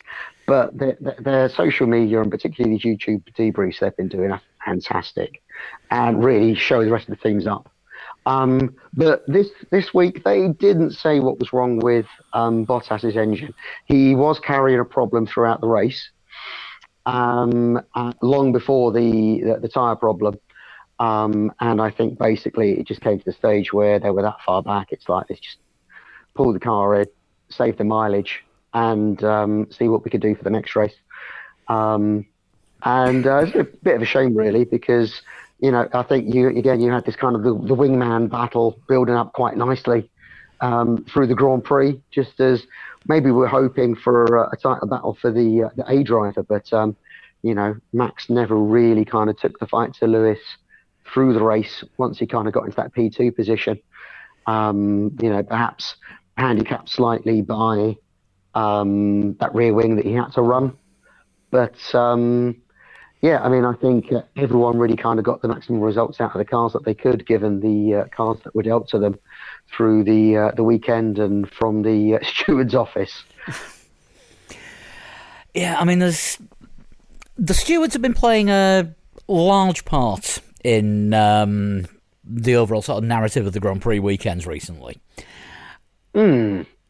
And you know, we're getting stories of lack of consistency and when is a penalty not a penalty, and then of course we had the we had the review of the Max on board footage from Turn Four in Brazil, and no further action taken on that. And mm. was it the same as what happened with um, Perez and Norris in Austria? Yeah, I mean, there's there's a huge amount of inconsistency, uh, particularly with driving standards, because I think this is still a relatively new way of looking at racing, isn't it? You know, I know it, it, it happens in other categories. Certainly, anyone who watches the uh, British Touring Car Championship uh, knows that they've tried to clean it up in that area. It's difficult, and it's difficult because you know the the, the, the stewards and um, race direction can't look at every incident and make a ruling on it because there just simply isn't the time, um, and it's tricky to do it post race. Um, so they can only kind of look at the headline ones, and it is inc- inconsistent because you've got you know different people doing it with different pressures at different times. Um, I think the call for some more permanent stewards slash referees, umpires, what you want to call them, uh, would be a good thing. I don't know about the practicalities.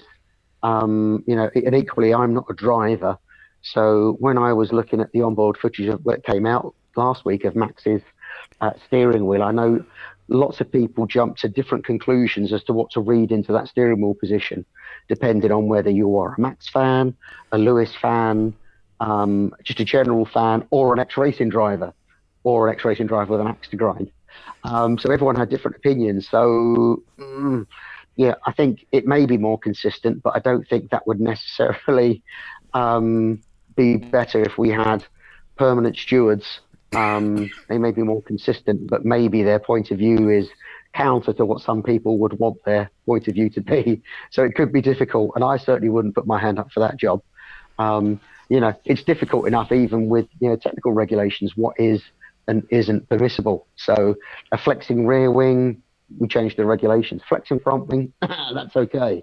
Uh, you know, where where do the rules choose to get applied? So it's it's tricky, and um, it must be very difficult for Michael Masi, who hasn't had the time to get his feet under the table and establish his reputation uh, in the way that Charlie Whiting did. And I know Charlie Whiting had his detractors, but I think everyone was fairly happy that Charlie was relatively even handed in, in tackling this stuff.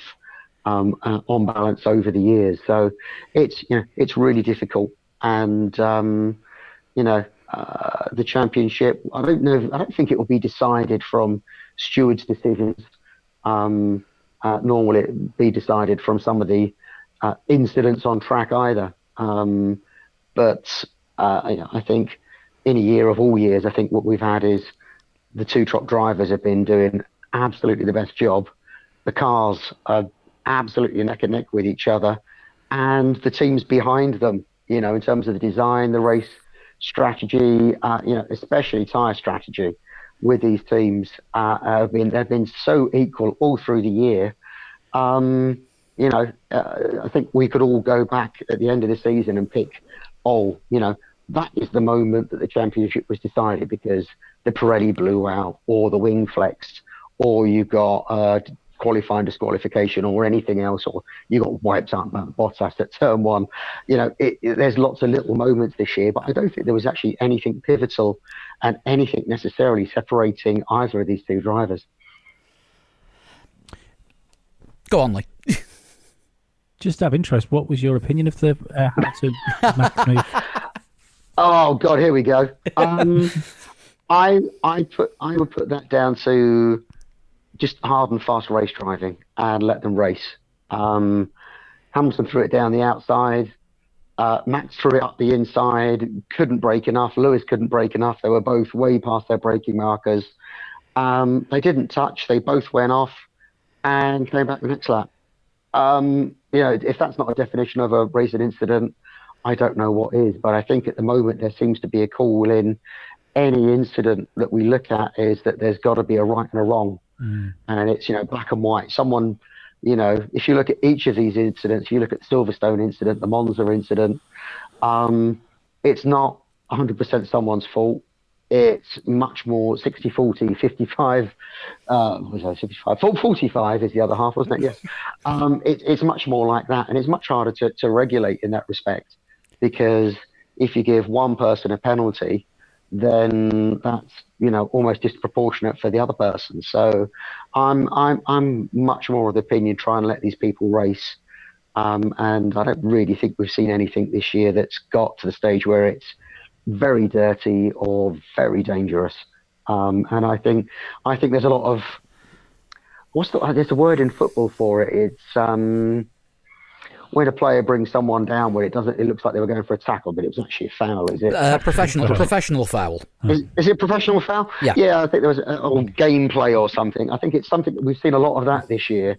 You know, I'm on the inside, therefore, or I was ahead on the outside, therefore, um, and almost using that as a, you know, it wasn't me, Gov. You know, that kind of shrug you give the referee if you've just, you know, broken someone's ankle because they were almost at the penalty box. Um, and that's about as much as I know about football. I just hasten to add at this stage. Don't don't go any further into football discussion because that's that's the limit of what I know.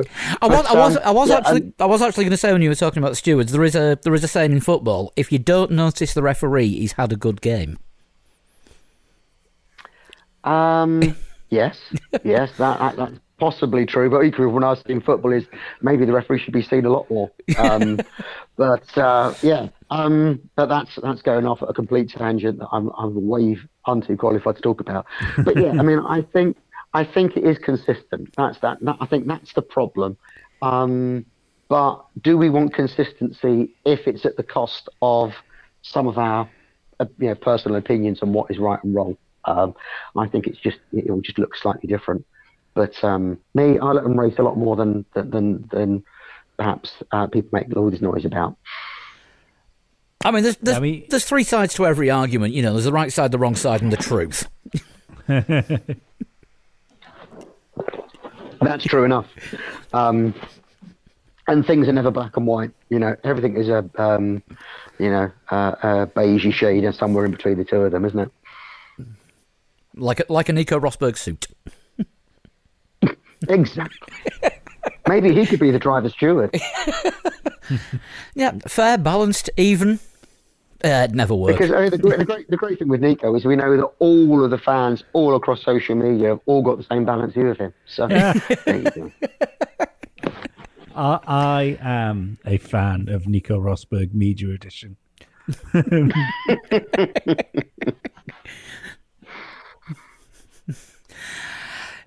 So moving on to the um, moving on to the Red Bull and Mercedes cars. Um, I think Red. I think we can. We, I, are we safe in saying that Red Bull have made the most leaps forward this year? Oh yeah, no, no. I mean, I think it's. Um, I think Mercedes have stepped back a bit in relative performance because of the uh, the regulation changes, but equally because of the pressures of the budget cap, looking to next year and knowing where they were standing this time last year. Equally, Red Bull and Honda, it's important to say, made a step forwards this year, and they've kind of met in the middle and then kind of bounced against each other um, over these past 20 odd races. Um, and that's been fascinating because you couldn't really get more different cars. Uh, one is a longer wheelbase, lower rake, albeit they are running a, a bit more rake this year. One of them is a slightly shorter wheelbase with a lot of rake. Um, one power unit is very smooth and is now playing with um, a different inlet system. And that's nothing to do with the, the, the Red accusations. It's just the shape of the plenums. Uh, and then you've got Honda, which is working really hard with the engine mapping at part throttle, which makes it sound like a bag of nails. Um, and have really tried to miniaturize the engine within the regulations. Everything about both of those cars um, is completely different. The way that each of the teams go about their races, um, uh, in terms of race engineers and in terms of you know uh, race and tire strategy, how the team principals operate, um, and you know the, the, ethos of the fact every yeah, they are polar opposites as much as you could possibly get in two groups of people that effectively you know have the same budget to get to the same end position at the end of the season, and they're almost completely inseparable.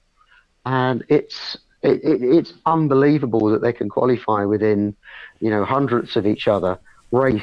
And by the end of the race they're within a few meters of each other. Um, i think where were we? Was it austin where i think effectively they they finished the race the same time distance apart as they did when they were on the grid as they passed the line on lap one it's like how close could you make these two things go and you just know that everyone, uh, or certainly you know, a chunk of people, have a polarized opinion that, oh, Lewis has had the best car all year, or oh, Max has had the best car all year, or the best engine, or yeah, what have you, or the rules changed, or the tyres changed, or the circuits changed to suit one person or another. Um, but it's just completely inseparable. And as we were saying earlier, it's got to the stage now where, you know, is it a high speed track? Should that suit one car or another? Is it a twisty track? Which car should that suit now? Is it hot track? Is it the softer range of the Pirellis or the harder range? All of that seems to go out the window, and each team seems to be tackling each of these races from a completely fresh set of perspectives. So it's impossible to predict. Um, and we're now so tight that we could get to Abu Dhabi equal on points, which is absurd. you know? um, and you know, both teams have thrown a lot at the cars this year as well. I think Red Bull threw a lot more at the car in the early to mid-season. I think Mercedes have rather topped and tailed, and I think they've been quite coy about this as well. They did put a lot of effort in early in the year to try and recoup the losses they had over the winter. I think the mid-season tyre change really helped them as well, and they've thrown an absolute enormous amount of effort, which doesn't come under the budget cap, at that power unit this year. If you look at you know Bottas's engine changes, the super engine that we saw in uh, in uh, Brazil, was it? Was that right? I'm trying to remember yeah. the races oh, yes, now. Yes, I'm getting confused. yeah, you know, had the kind of what what Honda would have called a Suzuka spec engine, kind of turned up for um, Mercedes in America, um, and will potentially come back next weekend as well. Um, they've really had a very different approach to development through the year uh, in different ways. And, uh, you know, I think Mercedes have done a lot more with their race engineering, a lot more with the power unit. I think Red Bull did a lot more with chassis and um, were building up to that big engine update, which was kind of mid, sort of late latter part of the mid season, wasn't it? And now they're starting to, you know, lack a little something extra to give to the car. Although I have heard now rumours, albeit from Italy, which is a very unreliable place to get rumours for um, a, a, British Japanese engine, um, that there's going to be some updates to the Honda engine this weekend. How that's possible, I'm not entirely clear without grid penalties, but you know, rumours are rumours, so we'll we'll park them and talk about them later. Um, yeah, you know, it's you can't, you really just cannot take take this apart, and um, you know, I would say that we've had the most equal season that maybe I think I can never really remember. You know, because I think what you normally would have is a, you know, half a season of dominance, then something would change and the another team would have a half season of dominance. But this, you know, if you look at the points uh, between the two drivers, it really has been just neck and neck throughout. And, um, yeah, thoroughly enjoyable from a, a fan's perspective unless you're a fan of one or the other drivers, of course. then you spend all I, your time. You, then you spend all your time arguing with the fans of the other drivers on social media. Yeah, I, I really it, hope it, it, it's strange, isn't it? I'm sorry, I'll let you carry no, on. I, I was just going to say, I really hope it goes to the last race because the championship deserves it to go to the last race. Um, I, I, hope it does as well. And my reasoning is slightly different. If I think it, I mean, I'm not quite sure if Lewis can decide it this weekend. I don't think he can. No, he can't. Um, but can he not? Okay. Um, but if it was won this weekend, I think either way, let's say, for example, uh, theoretically, just to be fair to both sides of the fan base, if either driver could win it this weekend in Saudi, I think the kind of the, the smug faces from one half of the sport in Abu Dhabi would be almost unbearable. Um, um, so yeah, and at least you know by the time they turn the lights out in Abu Dhabi, most of us can kind of switch off for a couple of weeks um, until we come back in the new year and kind of just avoid all of the fanboys going at each other um, on either side. And it was funny because you know we've had these um, various technical infringements being argued between the teams over the past few races, and I, I, I try and I hope I certainly achieve in being um, even-handed and fair between being judgmental between what's right and wrong between the teams, and just say it how it is. But if I say something about one team's car you'll get the fanboys from the other team going, well, yeah, but that's cheating, or no, but they did this. And it's like, no, no, I'm just telling you how it is. I'm not saying if it's right or wrong. Um, but people just love just to dive in on the argument when there's not even an argument being made, is going, yeah, they're cheating people, but, but yeah, but they're cheating, and he's a dirty driver. No, he's a.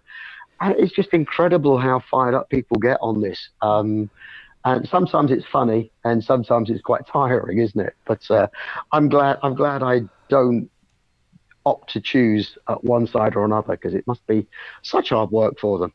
Well, after Brazil, uh, when we were recording the podcast, I noticed on Twitter that people were already calling me a Lewis Hamilton fanboy.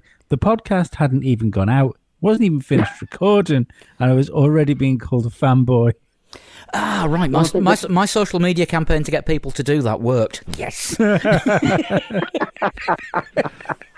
think I think the main thing is if you get a called a fanboy from each of the opposing factions, you know you're doing it right. Yeah, I, I still haven't got over I Jensen get- Button I get- leaving.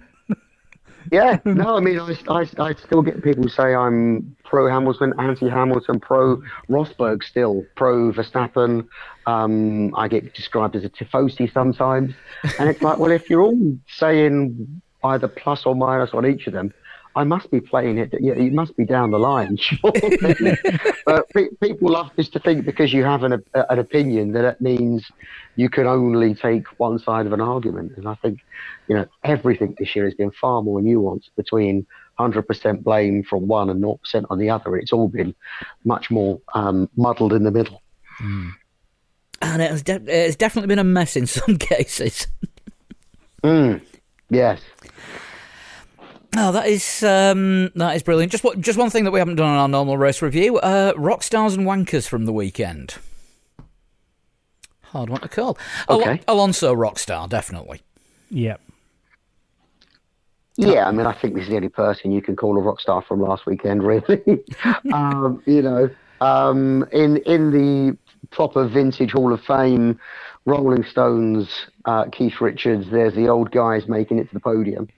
Um, yeah, Alonso is the Keith Richards of Formula One. Uh, I've said it. There you go. and um, I'm I'm now an Alonso fanboy. Uh, Same yeah, same haircut, actually. Mm, I'm not so sure. I don't. I don't. It's Keith Richards. Can you describe that as an haircut? It's uh, Yeah, certainly, a lot more, certainly a lot more grey uh, than, than Alonso's. But, same um, haircut that Keith had in the in the late sixties, anyway. Yeah. Well, okay. That's probably a slight fairer. Yes. Yeah. Um, And, and, the, and the other one, I, I would like to, to, to nominate two people um, who aren't drivers, um, oddly. And if you can guess who they are before I name them, I'm sure you could win a prize, uh, uh, which would be uh, Christian and Toto, um, who, who frankly are really getting on my nerves now. And I just have no time at all for uh, either their opinions or the ridiculous opinions that the mainstream motorsport media insist on dragging out of them. And you know, every question that they're given is a clickbait question, and it will be dragged out to say Christian said this or Toto said that. Um, uh, it, I'm just completely over that whole thing now. So yeah, they, they, they win the other award this weekend. I would also like to throw in whichever strategist decided to ignore old Pirelli's advice and go for uh, one stoppers. Absolutely, I, I'd go with that one as well. Yes, it's like when Pirelli say don't don't don't don't run long of these tires. You you'll never make a one stopper. In fact, a two stopper's quicker. Don't listen to that advice. Hmm.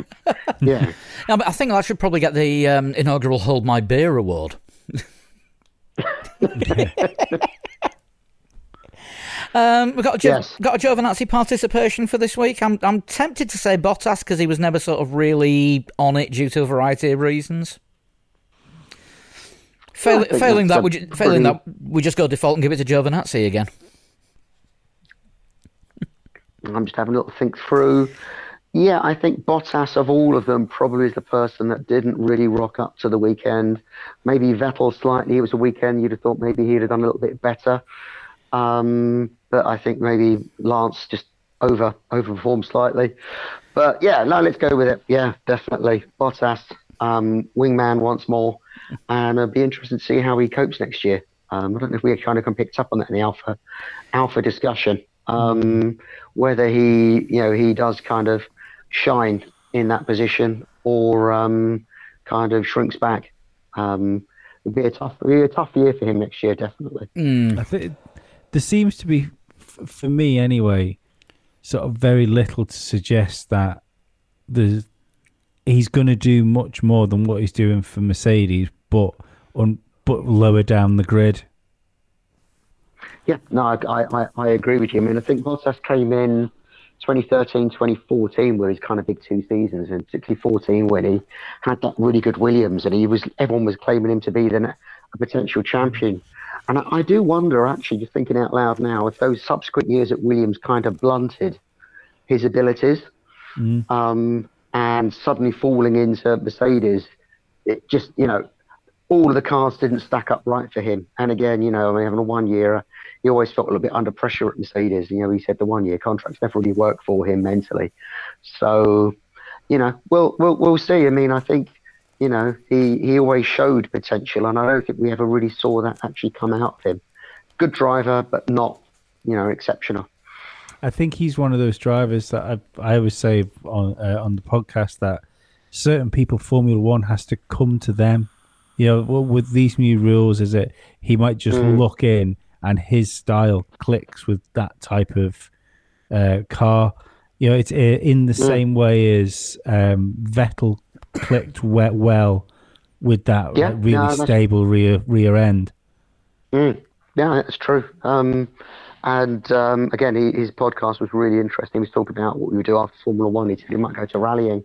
I, I could see him doing endurance racing and really being the right kind of person for you know uh, doing Le Mans, uh, potentially things maybe like the Dakar or Extreme. Um, mm. Maybe that is maybe that is his bag, rather than the extremes of um, of Formula One. It must be tough, uh, you know, to co- to come into Mercedes and get given a car where you know you can win in it, mm. but then get met with the obstacle that is having to get past Lewis Hamilton to do it. Mm. No, it, it, it, by no means should we underestimate uh, on a one-year contract to be asked to go and do that, um, and coming into a team that is so clearly from the very top wrapped around Lewis as the key thing. Um, you know, it, it was it's you know he was always on potentially on a loser there, wasn't he? Uh, mm. What was the best that he could do really? If he outshone at Hamilton, um, that would have been an incredible achievement um, for, for, for so many reasons. Thing is, I think he was onto a loser because if if um, if Bottas had come in and started winning and even taking a couple of championships, oh, it's the car. What happened was he came in, gets second. He's just not up to Hamilton's standard. Mm. You know, it, it was it was it was a bit of complete no win for him. And it was because he was on a one year contract. If he was suddenly doing really well, then there would be the needle with him and Lewis, like Lewis had with Nico. And that would come really tricky when it came to contract time with Toto. So yeah, you know, there was there were so many things stacked against him in this role. Um, and you know, he's he's he's been at Mercedes for a good few years now, and it's it's going to be tough for him going um, down to. I mean, admittedly, it's down. We have to say that, don't we, to to Alfa Romeo Sauber, um, and it'd be a real test of him as a you know as a as a as a, a mature man as as an adult um, to see whether he blossoms or whether he's a journeyman or um, whether he actually does realize that I just don't want to be doing this. Mm. So uh, yeah, it'll be interesting the conversations that we have around that next year. That'll be um, oh. be a good one to say. You got me looking forward to next season already. I was looking forward to the winter break first. Well, there, there's hardly a winter break at all, to be honest. I mean, we, we, we finish with two weeks till Christmas, um, and then it'll be a blur uh, for, for those of you that drink um, or uh, have families that you run around um, while not drinking over Christmas. It would be my situation. Um, and then we'll be into, you know, previews and predictions for the, the year, then seeing the new cars, and then testing, and then straight into what's going to be a pretty horrific year in terms of workload for everybody in the sport. You know, the drivers, the people at the teams, both at the track and at the factories, the people like us, the media and the PR, um, and even just the fans devoting, what is it, 23 weekends plus um, a couple of testing uh, weeks weeks as well to Formula One. It's um, it, it's going to be hard work, um, but there's just going to be so much to cover. Um, I think we, we, we'll be due a really well-deserved break this time next year. But I think we'll have had a, I think we'll have a cracking season by, by, by the time we come to that stage. Of course, Craig. I do hope you'll come back for the uh, for the season preview next year when um, when we finally get to see what the new cars look like in each team's iteration of them. Yeah, I mean, it'll be interesting to see how, how late the teams show their cars off and how they show them off. Um, I think we're going to have a lot of uh, media online only launches where we get someone's um, uh, TurboSquid model of the car um, dumped uh, in front of the uh, press that bears very little relationship to the genuine car. Um, maybe even just livery launches on um, the, the CAD models that we've seen already. So, um, and also the, the whispers is the first test is going to be very much tyre test, and and, and Bah- the Bahrain hot weather test will be the one where they start to get the bits and pieces out. So you know there may be bits that we don't even see to the first few races, or even the first European races. It's um, going to be a year of just relentless waiting for the next bit to be added to all of the cars. Um, and I'm probably run out of paper and pens. Am I right in thinking that the first test in Barcelona that's not even going to get the TV coverage this time because they want to um, F1 want to promote the uh, the whole Bahrain test just because that's when we'll see more of what 2022 is going to look like. Yeah, I mean, I think there's there, there's um, lots of uh, reasons and counter reasons. I think the main reason is that it is literally just going to be a shakedown for the chassis and the tires and the brakes and everything. Um, and it will get really exciting when we get to Bahrain. So yeah, it won't be. I don't believe it will be televised live as it does. I think there will be end of day shows and reviews and things on um, F1 TV. Get a little plug in there. Watch that Tech Talk um, on Sky, on all of the other broadcasters. Um, obviously, the press will be there. Um, you know, I think I, if even though it's not live, I think there'll be no lack of coverage on every aspect of uh, lap time, drivers, tech, everything from that test. It's going to be is going to be pretty full on. I think. Yeah, We might even have access to F1 TV in the Isle of Man by then. You never know. Well, you can already get the, the, the basic subscription, which does get you, I should point out, live timing and access to Tech Talk. Not not not in Featuring. the not in the Isle of Featuring someone just not in the Isle of Man. It doesn't, Craig. No, it's geo blocked over here not 'cause- even the basic. No, they don't Oh. recognise it to um to what to watch it because I've got a subscription, but I, I have to go through a UK VPN. It doesn't recognise Isle of Man IP addresses. I didn't realise that. I'd have thought that would have been counted, but uh, such as the uh, the vagaries of living in um, a, a, a place like the Isle of Man, it's not quite like uh, many other places in the UK. Maybe Hull and uh, the Isle of Wight being the exceptions. naturally, naturally, I wouldn't do something like this. But um, yeah, obviously you couldn't use you can't use the VPN. I just I, I, I hasten to point out that doesn't work, does no, it? no, no, not at all. Um, it, it certainly but, doesn't um, save seventy-five pound on Sky either. When I say use a VPN to watch it, I've got to connect to my UK based server and watch it through there. So I'm net, I'm network I'm networking into my UK server. V- VPN being the ferry that takes you Yes, to the yes. mainland of the But if if I could watch the live races on F1 TV, I would say I enjoy the build-up and the coverage. I would do if I watched it. if you could possibly Yeah. do Yeah. that in the UK, which you can't. No. But if you could, No. yes. Um, right. We are going to skip the Who's a Total Shunt this week, mainly because um, we're down on numbers, so it would it would be unfair on the rest of us. Do you reckon, Lee? Yeah, I'm glad. I'm glad to hear that. Um, but we'll, when we do a show over Christmas, we'll um, we'll do extra shunts. So in, instead of that, um, don't worry, I've got I've got a few as well, Inc- including um, one of the regulars on Discord who sent it to me because he said there is no way that you would be able to do his name whatsoever because it's very very Irish. Well, uh, I mean that's no fun, is it? Like, I, I, I just do what I usually do for names. If I can't read them, I make them up. Yep. So Sid, I'll do the shunt. but we're gonna have a competition. We're gonna have a competition instead. Um, Okay. yeah. Um, F1 journalist Maurice Hamilton has a new book out, which I mentioned last week, a tribute to Murray Walker called "Incredible" with an exclamation mark. Um, it's basically a celebration of uh, the life of Murray Walker, who um, was the voice of Formula One for many, many years. Um, it's been put together with um, tributes from Lewis Hamilton, Damon Hill, Nigel Mansell, Sir Jackie Stewart. Craig, I was looking for you in the index, but you're not. You're not mentioned. You're gonna have to, No, my anecdote didn't make it in, unfortunately. Um, but it, it goes it goes through Murray's career right from. Um, I mean, the the first photo is it actually um, has some um, symbolic meaning over here because it's a picture of Murray on his dad's motorbike um, uh, on the finish line at the TT Yeah.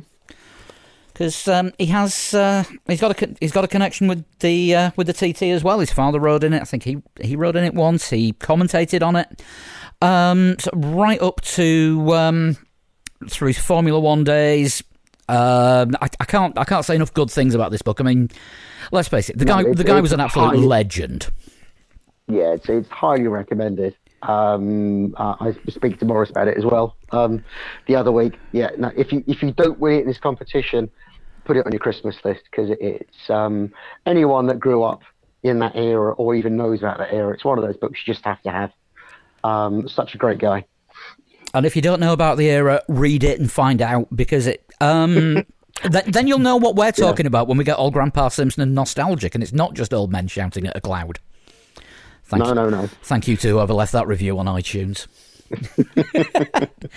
so, all you have to do to win this, it's an email competition. Uh, you know the email address by now, three legs, four wheels at gmail.com. Put competition entry as the title, or Murray competition as the title of the email. And all we want to know is what was, where and when was the first Grand Prix that Murray commentated on for the BBC? dead easy. So just tell us the Grand Prix and the year. And um, we will get all the correct answers and draw one out the hat, maybe maybe two if I can uh, if I can wangle an extra copy. Um, if you're listening, publicity department at Penguin Random House, and um, we will uh, we will get those off to you so you'll get them in time for Christmas. And believe me, it's a it's a prize worth having. I think a few people that I know may be getting copies as uh, copies of that Secret Santa this year. If I get if I get dragged into Secret Santaing at work. Um, think that's that's about it really for this week, isn't it? Yeah, I think so. I think we've exhausted it. Yeah, we just have to look forward to the next race now. Yeah, we've got we'll, we'll have a preview coming up for um, the inaugural Saudi Arabian Grand Prix around the uh, streets of Jeddah if they finish if they finish building the circuit. I'm sure. I'm sure I'll be ready. Yeah, they're good, they're good at th- good at throwing things up quickly for um, for stuff like that. It may look like a Formula E circuit or Valencia, but they'll still be racing of some description. Um, so we'll be back. Looking- We'll look forward to it. Uh, We'll be back next week to look forward to that. We've got um, got Virtual Statman coming on in a couple of weeks' time as well. So uh, we're keeping keeping going till the end of the season. In the meantime, if you want to get hold of us, we are at Three Legs Four Wheels on uh, on the socials, Facebook, Twitter, and Instagram, and uh, individually on Twitter we are. I'm at a total shunt. I am Pablo One Hundred.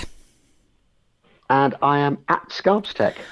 And if you want to get hold of Chris or Sean, they are at Sean Cowper and at Flood21. Um, don't forget to leave your predictions for the Saudi Arabian Grand Prix. That's um, that's open on the website. And oh, I forgot I forgot to do the Formula Lee announcement, which is back, and we're running it through Discord. Get a link on the site. And I think this week we are going to do.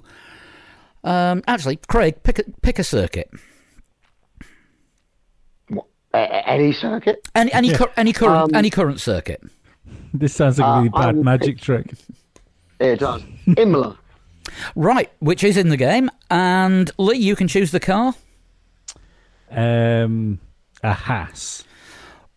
You're, you're evil. Right, okay, so it's Imola in a Haas, and you have until the, I want to say 6th of December. Yep, 6th of December, 7 o'clock UK time. Get your answers in. You can either, get answers, get your, um, get your times in. You can either email them to formula-lee at 3legs4wheels.com or go on to Discord and look for the Formula Lee Times channel, and you'll be able to get the uh, link to Discord from our website, 3legs4wheels.com. I'm shattered now after talking that much. Thanks again, Craig, for joining us. It's uh, always good when you're on. We get uh, we get so much insight into the technical sides of things, and um, hopefully you'll be able to join us again when we know what the uh, 2022 cars look like. Yeah, it's it's been interesting tonight. I think certainly next year we're, we're going to have lots more fun in talking about this stuff. Thanks very much, both you guys. Definitely. Cheers. Thanks a lot. Right, uh, we'll see you next week, and hopefully Sean and Chris will be back with us as well. Okay, take care. Bye bye.